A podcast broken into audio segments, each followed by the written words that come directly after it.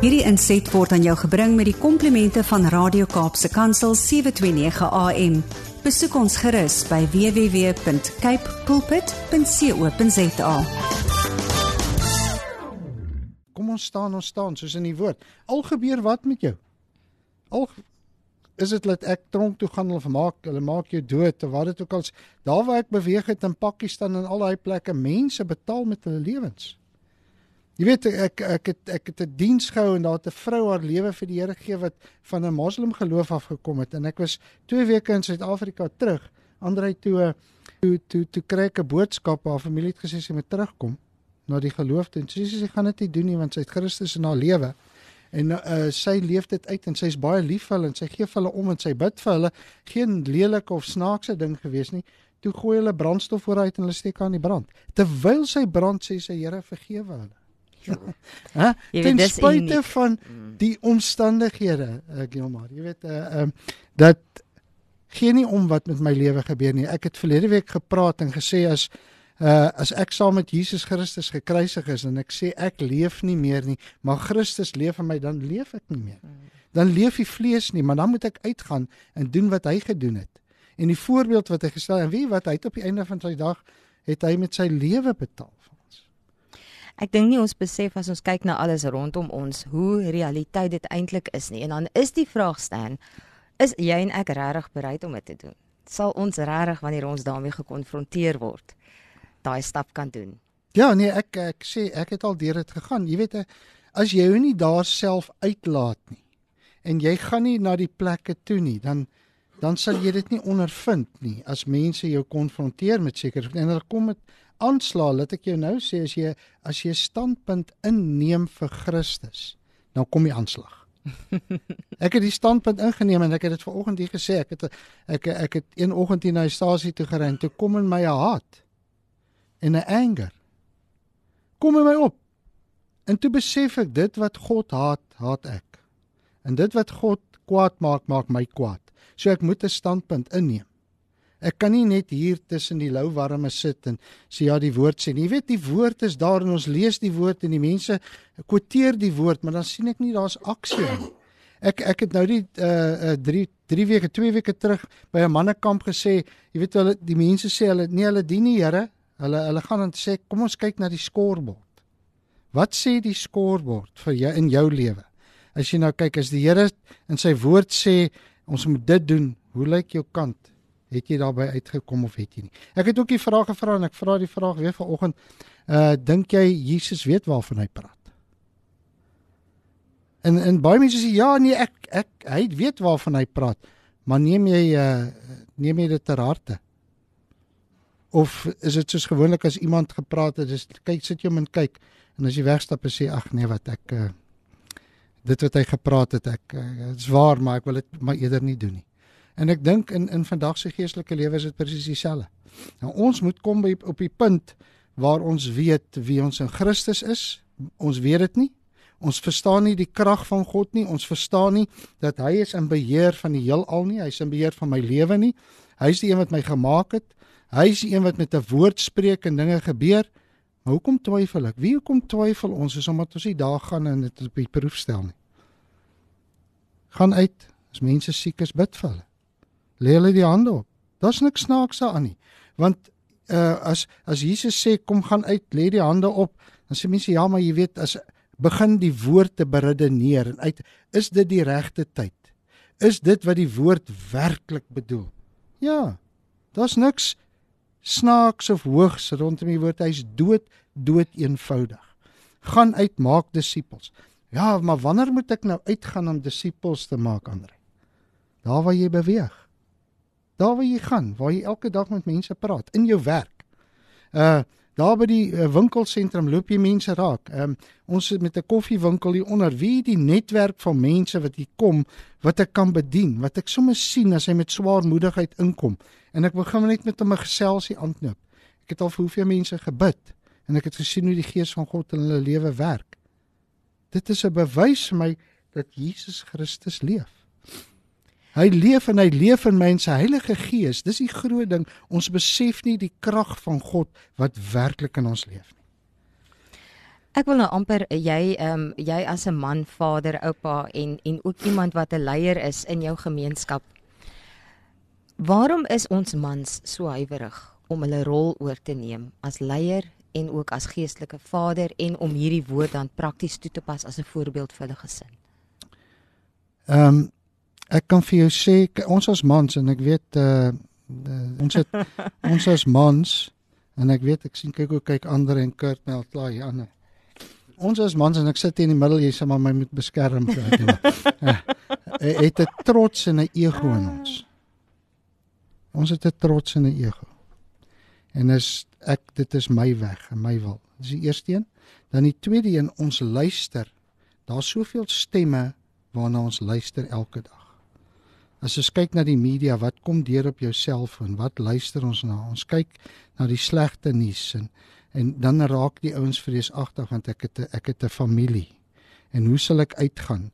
En as die die paas en die leiers begin opstaan uh in in in ons gemeenskappe dan kom daar verandering. Maar onthou as jy eers ehm uh, uh toegegee het aan iets. As ons toegee aan sekere goed wat die wêreld vir ons sê. Jy weet dit soos ek gee vir iemand iets en dan wil ek dit terugvat. Jy kan dit nie doen. Jy daar's nie 'n omdraai tyd nie. En ek dink daar's waar baie van ons ons paas is. Ons is ons het ons het uh ons het begin sit. Ons het begin moedeloos word want jy weet alles gebeur. Kyk kyk die werksomstandighede. Daar's hoeveel uh, mans wat afbetaal word. Dat daar sit nie meer werk nie. Maar ons vertroue, jy weet in in dis 'n ding ons ons ons maak staat op mense terwyl ons op God moet staat maak. Teruggaan na die woord toe is dit presies dit. Mense het nie vir een oomblik op mense staat gemaak nie, ons leiers, Jesus Christus. Al daai mense het staat gemaak op God. En God het voorsien. En ek dink dis waar baie keer ons mans uh um vasbraai en vasbrand. Ek ek gaan so in 'n week praat met met die leierskap van CBMC wat vir my wonderlik is en ek ek ek ek wil praat die die die die die die die beginpunt gaan wees leierskap Q vadis latynse woord wat jy in die regte gebruik en uh dit beteken waantoe is ons op pad Wat wie as jy is leier? Ek kan die groot ding is ek wys altyd vinger na iemand anders. Dis nooit my skuld nie. Hoekom is die toestand in ons land so net die regering? Nee, dis my skuld want ek moes 'n standpunt ingeneem het. En ek het nie. Ek ek ek het ook baie foute in my lewe gemaak en ek erken dit. Maar ek kom nou en ek neem 'n standpunt in vir dit wat die Here wil hê ek moet doen. En vir my gaan dit oor mense. Ek het 'n passie vir mense maar dit begin by my huis. As ek nie 'n passie het vir my vrou en my kinders en my kleinkinders, sal ek nie 'n passie hê buitekant nie. En ek het daai gelees van ek leef nie meer nie, maar Christus leef in my en daarbey bly ek. So as ons daai standpunt van die woord begin inneem as as paas, as mans, kan ek nou sê gaan daar verandering kom, nie net in jou familie nie, maar ook buitekant. Ek kyk hoe kinders deesdae uh, verslaaf is aan dwelms. En uh Ons stap by hulle verby en en en wie wat baie van hulle sterf sonder God en sonder hoop.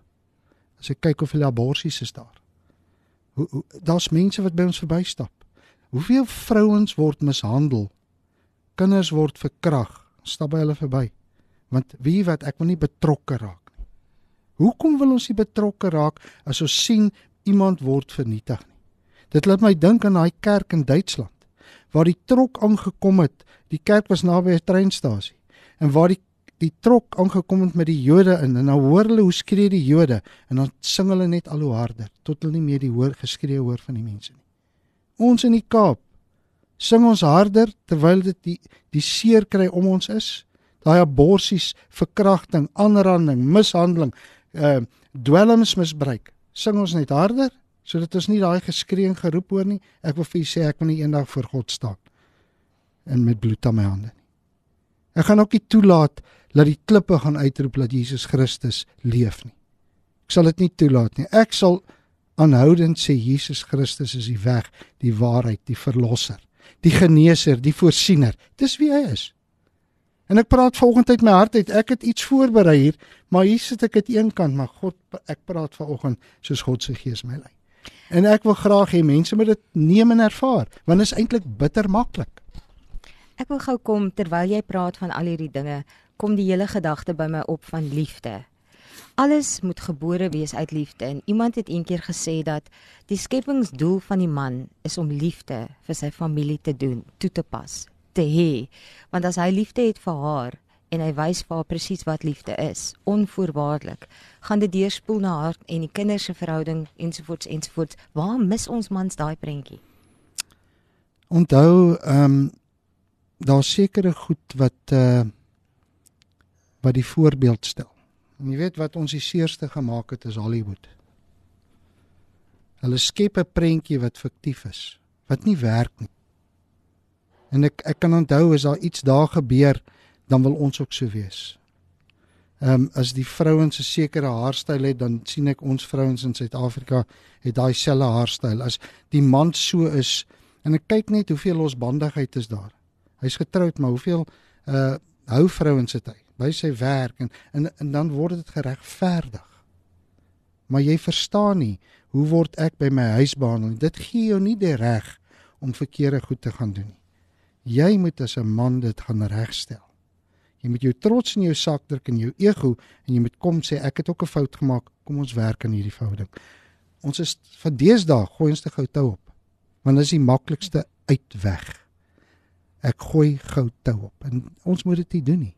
As Christus voor die tyd tou opgegooi het, waar sou ons vandag gewees het? Jy weet ek moet net weet dat ek die potlood is in die hand van 'n lewende God wat 'n liefdesbrief aan die wêreld uit uit uitwerk en wys. Ek is 'n potlood in sy hand. En dit word in liefde uitgegee. Niks anders te nie. Hy's nie veroordelend nie. Hy kom en hy sê dis wat ek wil doen. Ek wil jy kan kom met jou lewe net soos jy is. Maak nie saak wat jy gedoen het. Man aan die kruis. Ek het in Middelburg gaan praat uh ook by by by 'n gemeente en daar was 'n man uh wat in die gevangenis gaan bedien het. En daar's 'n ou in daai omgewing wat hoeveel moorde gewees, die slegste moord. Hy die hy die vleis van die mense wat hy doodgaan in in sy vrieskas gesit in die huis. En wie wat hy tot inkeer gekom. En hy preek in die gemeenskap in in die, in die, in die, in die gevangenis. Kom ek sê nou vir jou as hy met uitkom en buite preek gaan mense vingerwys en hom oordeel. Terwyl Christus hom laat klaar vergewe het, hom vrygespreek het. En hy gaan nou uit en hy doen wat Christus. Dink dit jy die teestand vir daai persoon gaan ek kan hom nie ek kan hom nie veroordeel nie. Ek mag hom nie veroordeel. Inteendeel, dis 'n siel vir Christus. En ek is 'n swak verloorder, Gilma, regtig waar. As ek sien hoe die vyand te mense se lewens werk, dit is nie vir my reg nie. Dis hoekom ek eerder sal intree. Baie kere is ek blaatant en en baie kere is ek sag, maar baie ek ek ek is 'n swak verloorder. As dit by dit kom. Jy vat vir my so mooi vas want dit aan die einde van die dag gaan dit oor liefde. En soos ons hier vir mekaar sit vandag praat oor die verskillende aspekte en sommer nou van 'n man se oogpunt om dit omdat jy nou van daai perspektief af kyk. Dan dink ek staan ons net so skuldig want ek dink nie ons besef hoe om te reageer op liefde hmm. nie. En ek dink dit in ons elkeen se lewe dat God se liefde wat hy vir ons gee is vir ons eintlik so oorweldigend en onverstaanbaar dat ons dit wegstoot omdat dit net te goed is. Ons is nie gewoond daaraan nie. Ja, nee, ons tre, ons sit 'n vraagteken agter dit. Ja. Dit kan nie gebeur nie. Want ons hou die wêreld dop. Dit gebeur nie in die wêreld nie. Dit kom nie maklik nie. Daar's 'n prys aan verbonde. Ek moet altyd iets pra, betaal. Daar is wel as jy die salwing van God in jou lewe wil hê, is daar ook 'n prys. Die vlees moet doodgaan. Dis as jy die salwing van God in jou lewe wil ervaar. En dis die prys.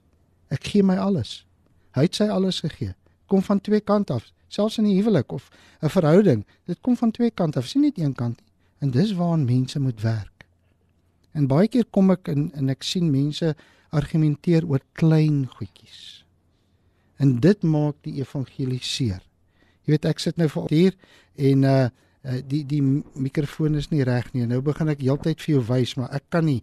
En op 'n of ander dag as ek en jy kwaad vir mekaar, maar die evangelie moet uitgaan. Hoe werk dit as ek nie oor hierdie goedjies kan kyk nie?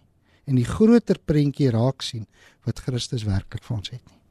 Dit is altyd 'n voorreg om jou hier te hê. Baie baie dankie. Dankie dat jy met ons deel. So ten slotte, kom ons los die mense met hoop vandag. Natuurlik ja, ek uh, wil vir julle sê daar is hoop en daar is lewe en daar is oorvloed in Christus.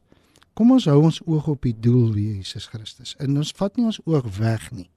Nou nou kyk wat die omstandighede ons is. Kom ons hou net ons oog op hom. Ja, mense wat dalk vreesagtig en vrees kom van die vyand af. Asseblief mense, weet dit. En as jy eers in daai plek het, kan jy nie beweeg nie.